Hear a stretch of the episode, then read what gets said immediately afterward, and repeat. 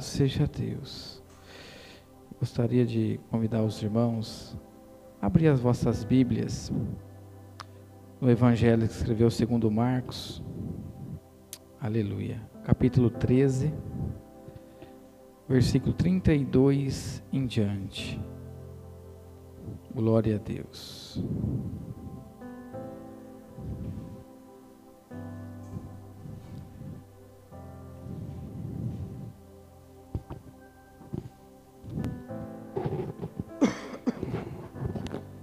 Evangelho de Marcos, capítulo 13, versículo 32. Diz assim a palavra para nós: Mas a respeito daquele dia ou da hora, ninguém sabe, nem os anjos no céu, nem o filho, senão o Pai. Estai de sobreaviso, vigiai e orai, porque não sabei quando será o tempo. E com um homem que se ausentou-se do país, deixou a sua casa e dá autoridade aos seus servos, e a cada um a sua obrigação. E ao porteiro ordena que vigie. Vigiai, pois, porque não sabeis quando virá o dono da casa, se é tarde, se é meia-noite, ao cantar do galo, ou se pela manhã, para que, vindo ele inesperadamente, não vos ache dormindo. O que, porém, vos digo a todos: vigiai. Amém? Pode se assentar, louvando ao nome do Senhor. Aleluia. É muito interessante essa palavra, porque ela nos remete ao futuro, né? A palavra profética, onde Jesus ele fala da sua vinda, né? E quando o Senhor me deu esta palavra, nesta madrugada que eu estava meditando, o Senhor colocou no meu coração de não ministrar ela da volta, mas sim do dia atual. E eu achei muito interessante quando a irmã estava abrindo o culto, com aquilo que Deus inspirou ela a estar falando, né, sobre o nosso futuro e o nosso presente, porque foi assim que o Senhor ministrou no meu coração também. Quando Jesus ele deixou esse relato para que os irmãos vigiassem, né? Ele estava falando claramente aqui do tempo oportuno da sua, do seu retorno, né? Dos acontecimentos que estão envolvidos à volta de Jesus. Só que não tem como nós só pensarmos naquele dia, se nós não começarmos a pensar nos dias de hoje.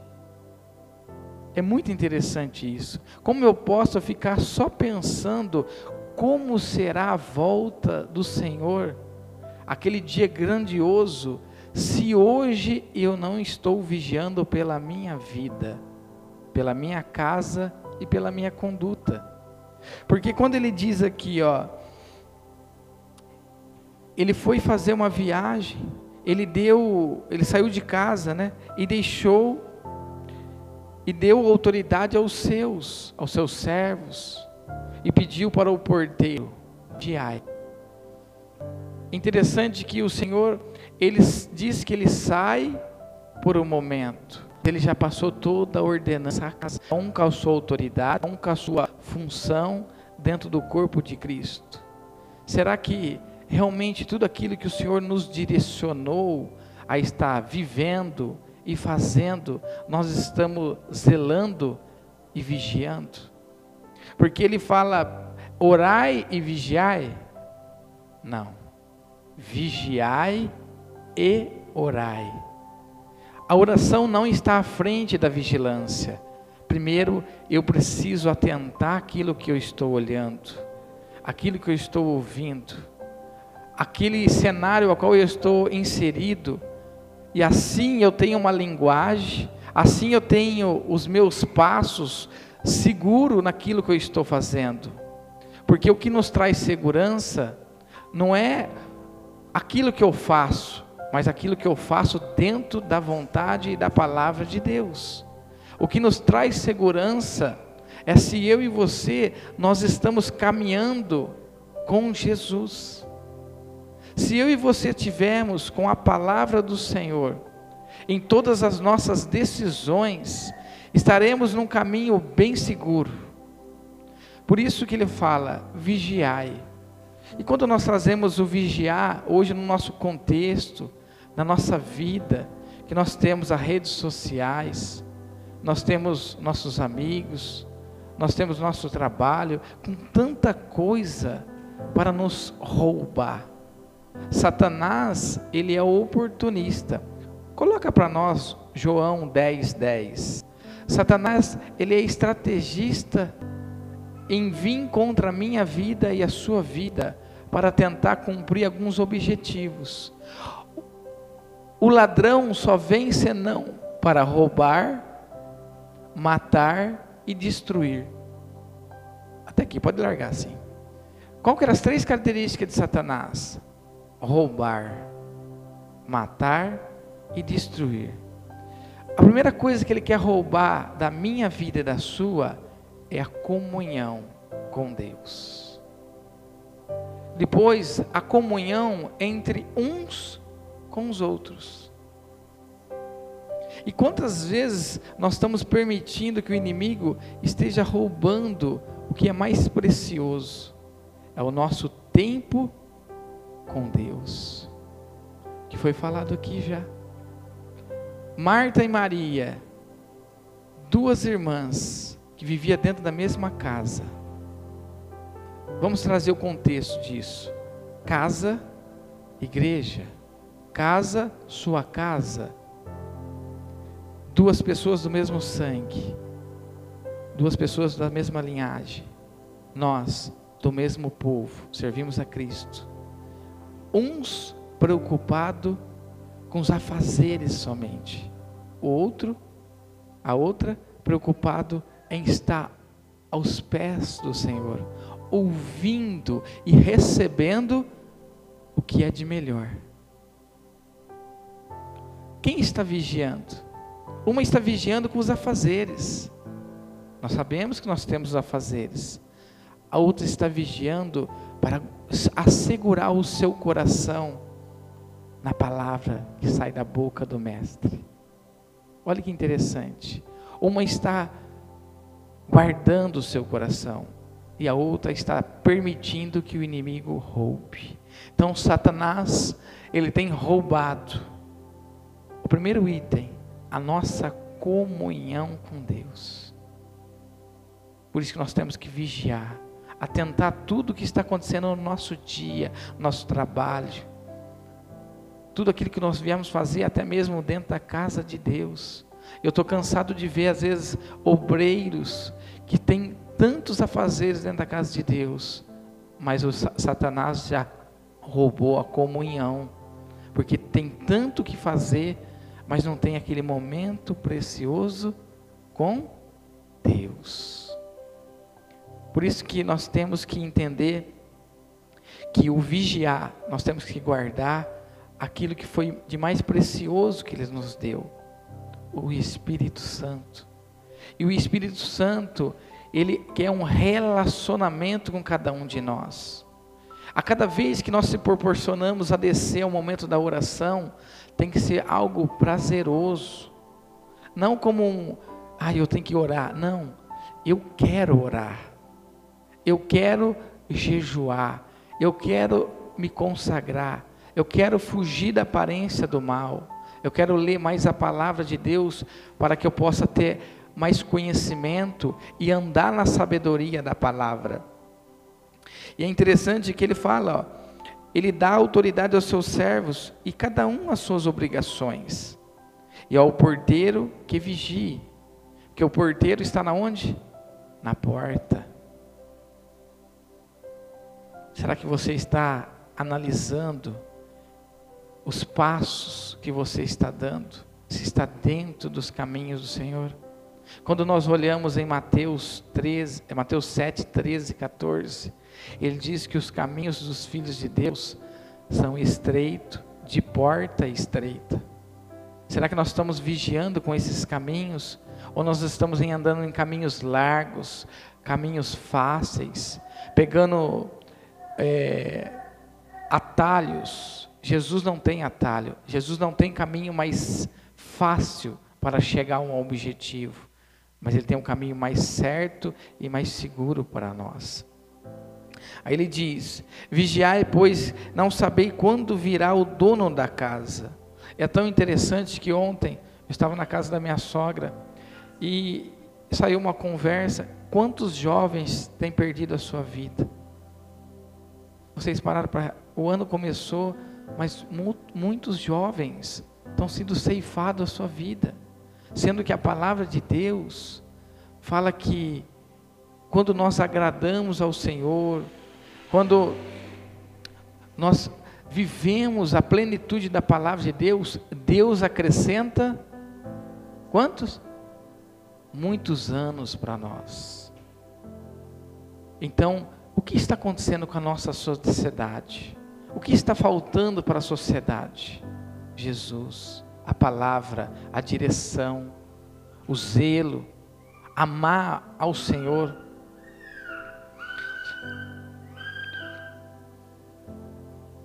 Aí ele diz assim, ó: Quando virá o dono da casa, será que é de tarde? Será que é meia-noite?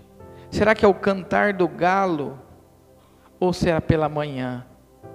Se nós trazemos os dias atuais, nós não sabemos o que está proposto logo à tarde, ou à noite, ou logo pela manhã do dia seguinte. Às vezes nós estamos ansiosos e sobrecarregado, já sofrendo com aquilo que está na semana. Eu tenho uma reunião, eu tenho uma viagem, eu tenho que pagar isso. Nós já cansamos com toda a fadiga que o mundo já nos colocou. Quem aqui não tem problema para resolver essa semana? Todos nós temos dificuldades, todos nós temos situações mas isso, irmãos, se eu e você não se colocar num lugar seguro e vigiar, o inimigo vai sempre nos defraudar. Olha que interessante. Abre é, Abacuque, capítulo 2, versículo 1. Olha o que esse profeta, ele tem uma resposta de Deus. Ele estava angustiado, porque nos seus dias ele tinha recebido revelações do Senhor sobre os ais, as, as coisas que o Senhor ia vir contra o povo de Deus, porque não estava vivendo o que Deus queria. Sobre a minha guarda estarei, sobre a fortaleza, sobre a fortaleza me apresentarei e vigiarei para ver o que fará a mim eu te responderei quando eu for repreendido. Eu vou ler na minha versão, que está um pouco mais interessante. Ó. Por-me-ei na minha torre de vigia, colocar-me-ei sobre a fortaleza e vigiarei. O que é uma torre? É uma construção alta. Na época das guerras, até em filmes medieval, quando a gente assiste, os exércitos, às vezes eles tinham no meio daquela multidão de soldados, uns lugares alto construídos para avistar o inimigo que vinha de longe. O que o Senhor está falando? Para a gente se colocar neste lugar alto. E qual é o lugar alto que o Senhor pode nos levar? É a sua comunhão. Quando nós passamos mais tempo com o Senhor, Ele nos eleva a olhar espiritual no nosso dia a dia, a lidar com as pessoas não somente no natural, mas com Ele, porque Ele não faz nada sobre a terra sem comunicar com os profetas, com os seus servos, com os seus amigos. Agora, quando nós falamos amigo, nós falamos de uma pessoa íntima, que nós compartilhamos segredos, acontecimentos. Assim é Deus para comigo e com você. Quanto mais tempo nós passamos com Ele, mais coisas nós sabemos, mais íntimo do coração de Deus nós seremos. E a vontade de Deus é revelar os seus segredos à humanidade. Por isso que ele fala que ele está à procura dos verdadeiros, não do falso. Os verdadeiros são aqueles que procuram de dia e de noite. Os verdadeiros não buscam o Senhor somente pela benção, somente pelo pão que Ele oferece. Certa vez Jesus falou assim: Não se maravilheis por essa grande multidão, que muita dessa multidão eles quer comer somente o pão. Nos dias atuais, este pão se chama a benção, aquilo que Deus pode te proporcionar. Só que Jesus, para aqueles que andam em espírito, Ele já proporcionou. Ele já deu a vitória para nós. As bênçãos agora, elas correrão atrás de nós, não o contrário. Eu não preciso correr à presença de Jesus para alcançar a benção. É o contrário. Quando eu estou com Ele, as bênçãos correrão atrás de mim. Olha a diferença do evangelho da prosperidade com o evangelho de Cristo real. Deuteronômio, sempre eu cito, 28. Ele fala que se atentamente ouvir a voz do Senhor Deus, o Senhor te exaltará, primeiro, na sua casa, no seu trabalho, no meio do povo do Senhor. Deus te acrescentará, Deus te dará filhos, abençoará até as crias dos teus filhos, dos teus animais, perdão. Ele fará isso acontecer. Por quê? Porque de mim se apecou em amor. O segredo é a comunhão com o Senhor em amor. Mas em todo tempo, vigiai, vírgula, e orai. Porque Jesus não quer que nada que aconteça na sua vida seja inesperado. Ele quer transmitir com você. Ele quer te avisar. Ontem eu ouvi um testemunho que a minha esposa estava contando uma empresária, ela teve três dias em sequência o mesmo sonho. Que alguém tentava roubar uma corrente de ouro dela. Não foi isso, né, lá? Você me contou? É. E aquilo aconteceu. E ela achando que ia acontecer isso com o filho dela, que também tinha uma correntinha. E aquilo que ela sonhou aconteceu.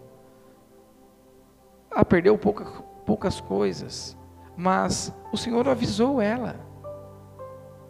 Deus deu o livramento para ela, mas na hora ela não entendeu. E quantas coisas, às vezes, no dia a dia o Senhor está falando conosco, sinalizando para nós, mas nós não vemos. Volta a Abacuque, capítulo 2. Olha que interessante. Quando o Senhor começa a falar com Abacuque, vai no versículo 2. Então o Senhor me respondeu e disse: Escreve a visão e torna-se bem legível sobre as tábuas, para quem passar a ler o que. Peraí, para que passa a ler o que correndo passa. Deixa eu ler na minha versão aqui, peraí. Minha versão está mais clara.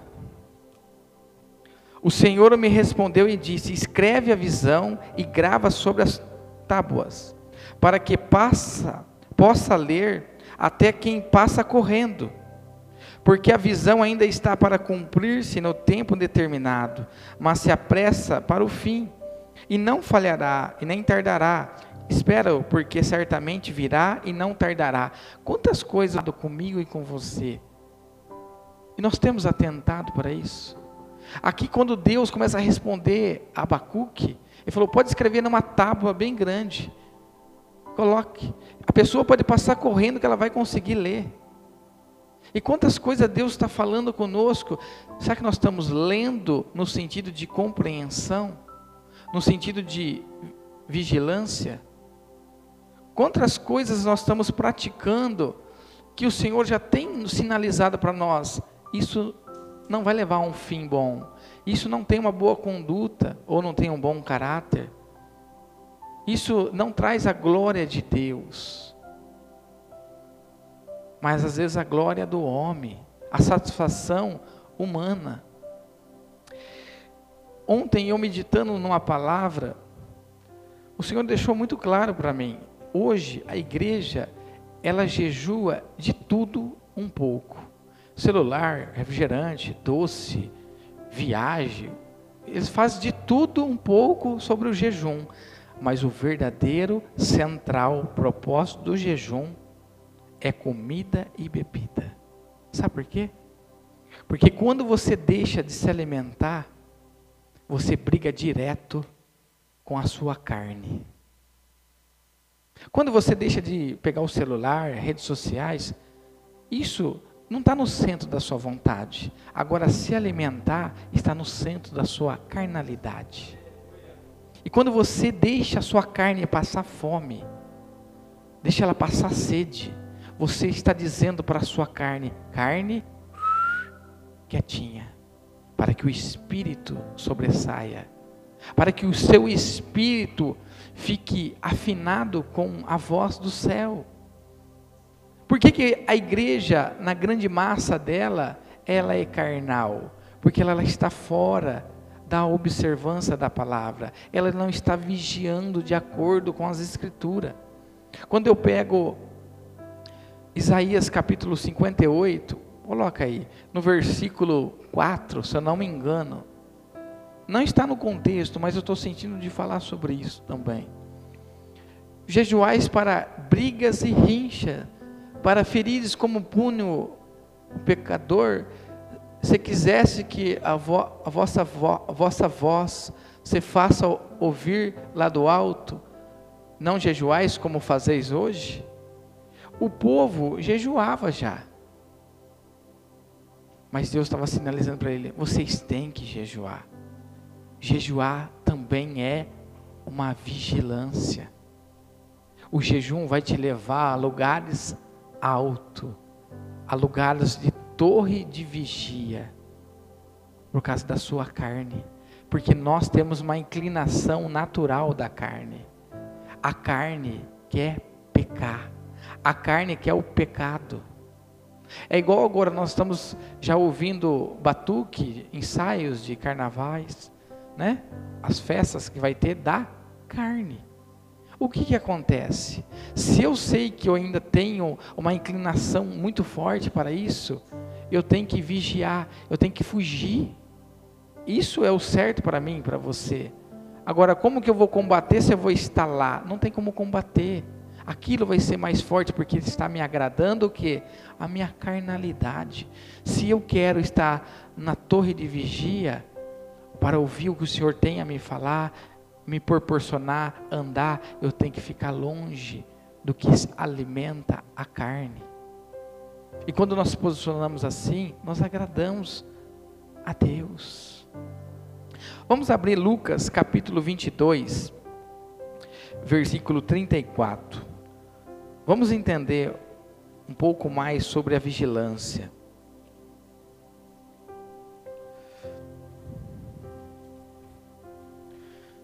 Diz assim a palavra do Senhor. Lucas 22, 34.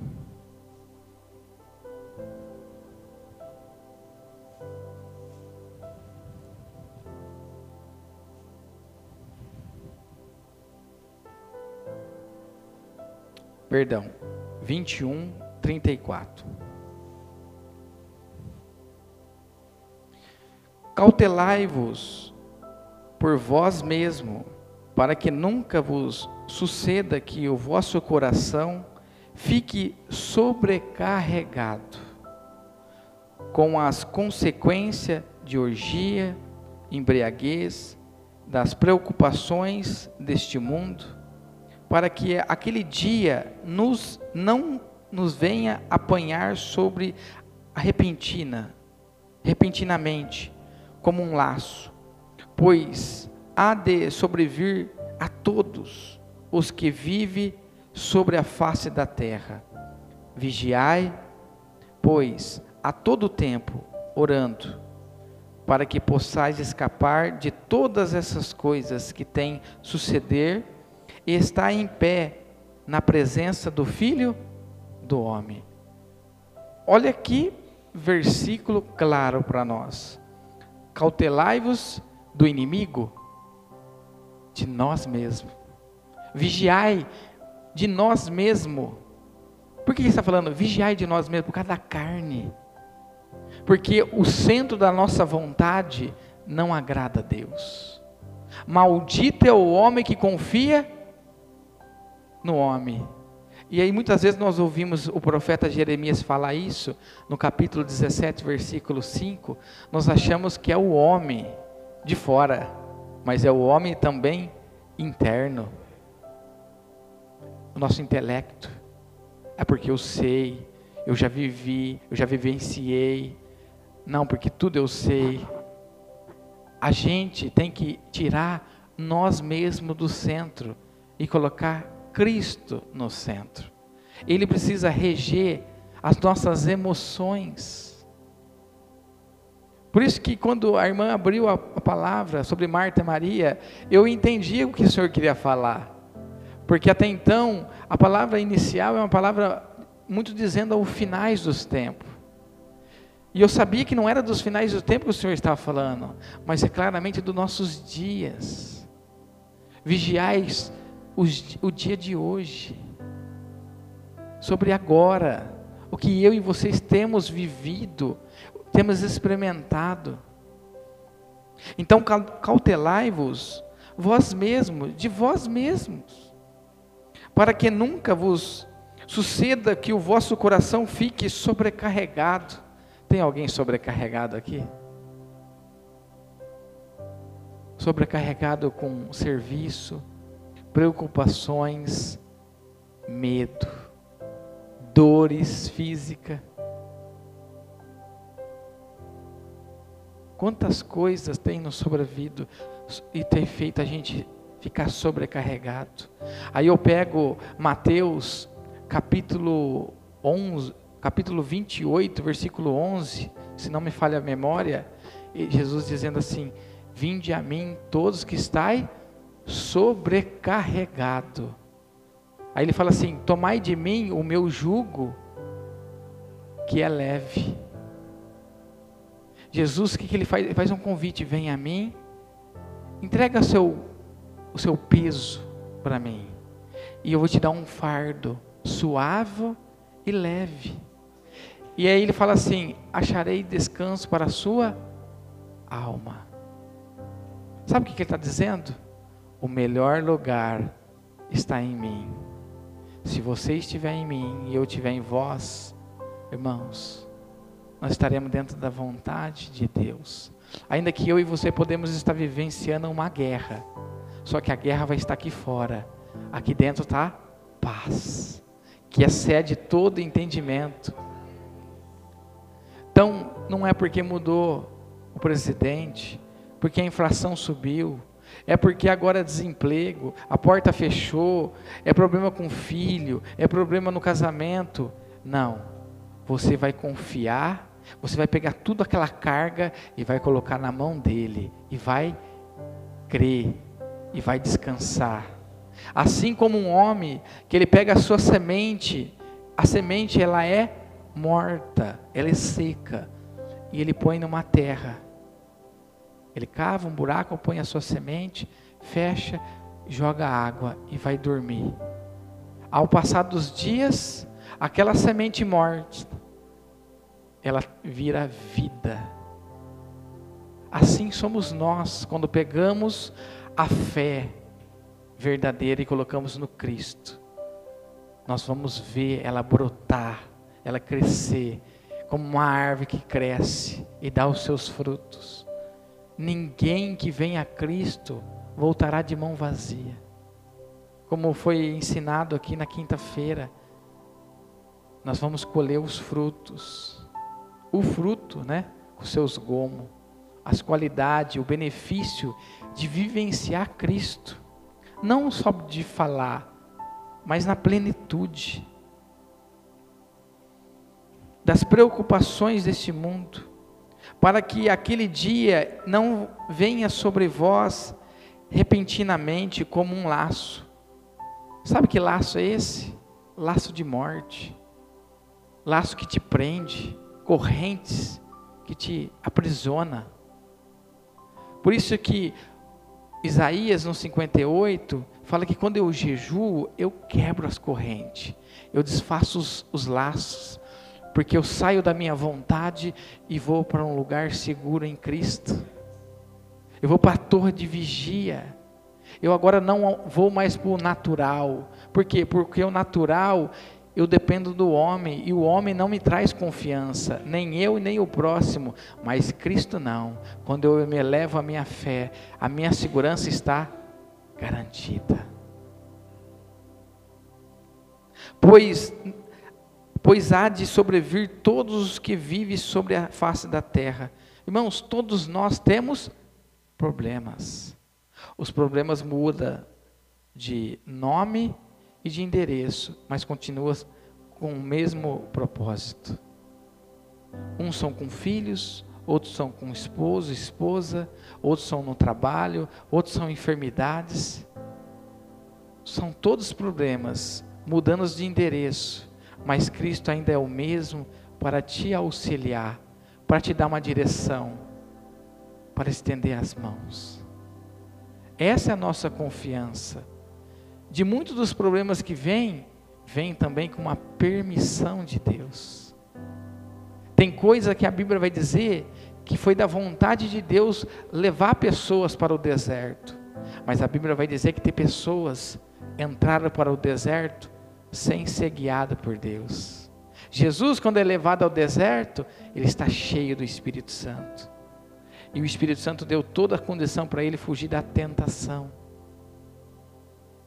Ficou 40 dias jejuando. Estava no centro da vontade de Deus. Agora, muitas das vezes nós se jogamos ao deserto e depois queremos que o Senhor nos ajuda só que aí nós colocamos os pés pelas mãos e temos que colher as consequências, e também é ensinamento. Vigiai, pois, a todo tempo.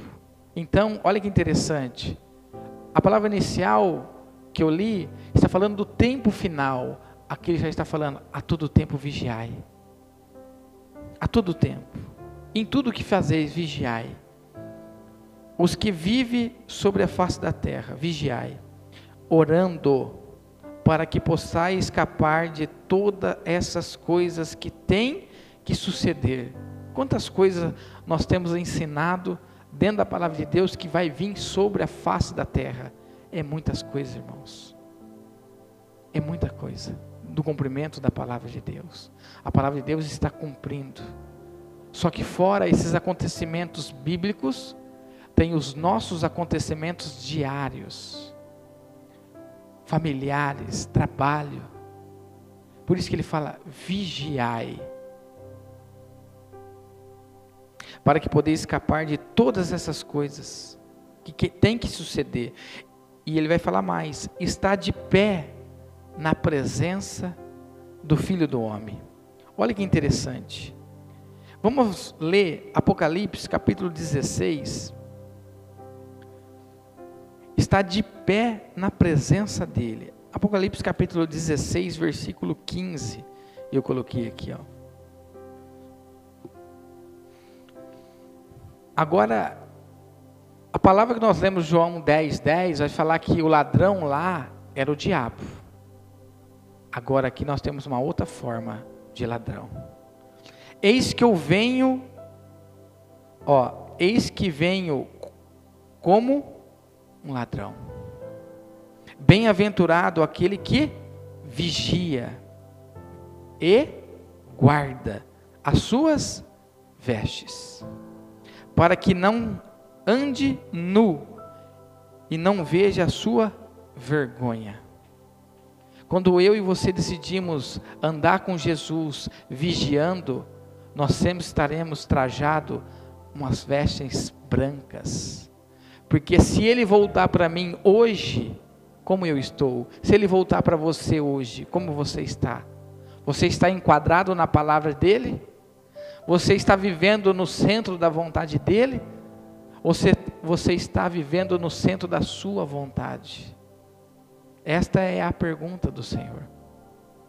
Qual é a vontade que rege a sua vida? É uma vontade espiritual ou é uma vontade natural? Marta e Maria. Só uma escolheu a boa parte. Quem você é nesta manhã? O que você está ouvindo? O mestre ou está sobrecarregado com os afazeres? Até quando? Jesus vai lá. Maria quer repreender Marta. Mas Jesus falou que ela escolheu a boa parte. Isso não vai ser tomado, pelo contrário, está guardado. A parte que ela decidiu, ela está comigo, eu estou assegurando, estou guardando. Esta é a pergunta do Senhor para você. Porque ele vem como um ladrão. Só que agora fica claro que ele pode voltar para cada um de nós. Nós não sabemos. Senha 1048, quem que é? É o Adri. Vigia. Nós não sabemos. Essa, essa volta pode ser como a morte para nós. E eu e você precisamos entender que eu e você precisamos viver todos os dias para Ele. Porque viver para as pessoas, eu vou viver no centro da vontade natural, carnal. Mas quando eu e você vivemos na vontade do Senhor, ainda que nós não agradamos as pessoas, mas agradamos ao Senhor, é o que prevalece. Amém? Isso é para a glória do Senhor. Para nós fecharmos, abre Provérbios capítulo 22, versículo 3.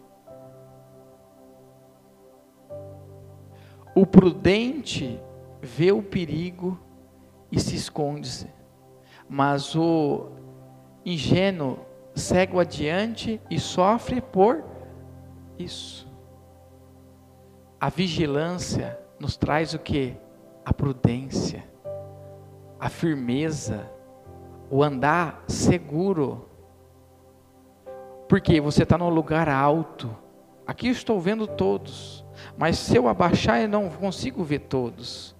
E do lugar alto que o Senhor quer levar a nossa vida, Ele vai te mostrar as pedras de tropeço, vai mostrar o inimigo armando contra a sua vida, Ele vai te dar estratégia contra o adversário. E o nosso adversário não é pessoas, mas é o reino das trevas, é o mundo espiritual que rege as pessoas que não servem ao Senhor. Então, quando uma pessoa se levantar contra a minha vida e contra a tua vida, você vai identificar, não é ela, não é ele, é o que está por trás deles, regendo a vida dessa pessoa. Porque quando Deus está na vida de um homem, de uma mulher, os seus passos e as suas decisões são de Deus. A mão que ajuda, um conselho, sempre para levantar a pessoa.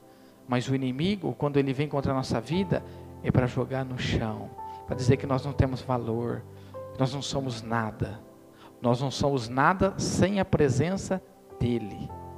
Mas com ele somos os filhos amados do Senhor. Amém? Louvado seja Deus. Que